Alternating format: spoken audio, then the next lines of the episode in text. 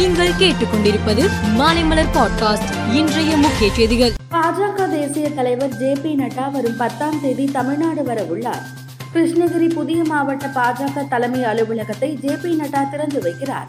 இந்த வருகையின் போது வரும் பாராளுமன்ற தேர்தல் தொடர்பாக தமிழ்நாடு பாஜக உயர்மட்ட குழுவுடன் அவர் ஆலோசனை நடத்த உள்ளார். வீடுகளில் ஒன்றுக்கு மேற்பட்ட மின்சார இணைப்புகள் இருந்தால் அவற்றை ஒரே இணைப்பாக மாற்ற வேண்டும் என்று மின்சார ஒழுங்குமுறை ஆணையம் உத்தரவிட்டு உள்ளது கர்நாடக மாநிலம் மங்களூரு பகுதியில் கடந்த ஆண்டு நவம்பர் மாதம் ஆட்டோவில் குக்கர் வெடிகுண்டு வெடித்தது. இந்த சம்பவத்தில் அந்த குக்கர் குண்டை ஆட்டோவில் கொண்டு சென்ற பயங்கரவாதி முகமது ஷாரிக் பலத்த தீக்காயமடைந்தார். மூன்று மாதங்களாக மருத்துவமனையில் சிகிச்சை பெற்று வந்த ஷாரிக் நேற்று டிஸ்சார்ஜ் செய்யப்பட்டார்.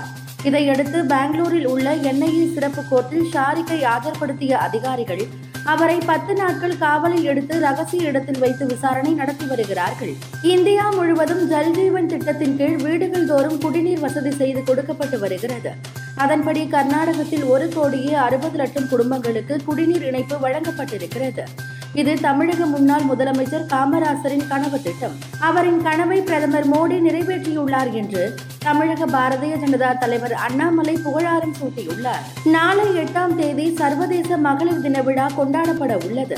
இதையொட்டி தெலுங்கானா மாநில தலைமை செயலாளர் சாந்தி குமாரி வெளியிட்ட அறிக்கையில் சர்வதேச மகளிர் தினத்தை முன்னிட்டு அனைத்து அரசு பெண் ஊழியர்களுக்கும் மார்ச் எட்டாம் தேதி விடுமுறை அறிவிக்கப்படுகிறது.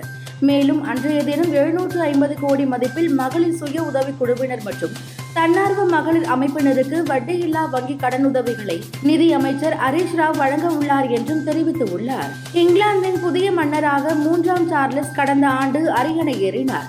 மூன்றாம் சார்லஸ் மன்னரின் முடிசூட்டு விழா நடப்பு ஆண்டு மே மாதம் ஆறாம் தேதி நடைபெறும் என பக்கிங்காம் அரண்மனை உறுதிப்படுத்தியது. இந்நிலையில் அரசர் மூன்றாம் சார்லஸ் முடிசூட்டு விழாவில் பங்கேற்க இளவரசர் ஹாரி மற்றும் அவரது மனைவி மேகன் மார்க்லே ஆகியோருக்கு அழைப்பு விடப்பட்டுள்ளது.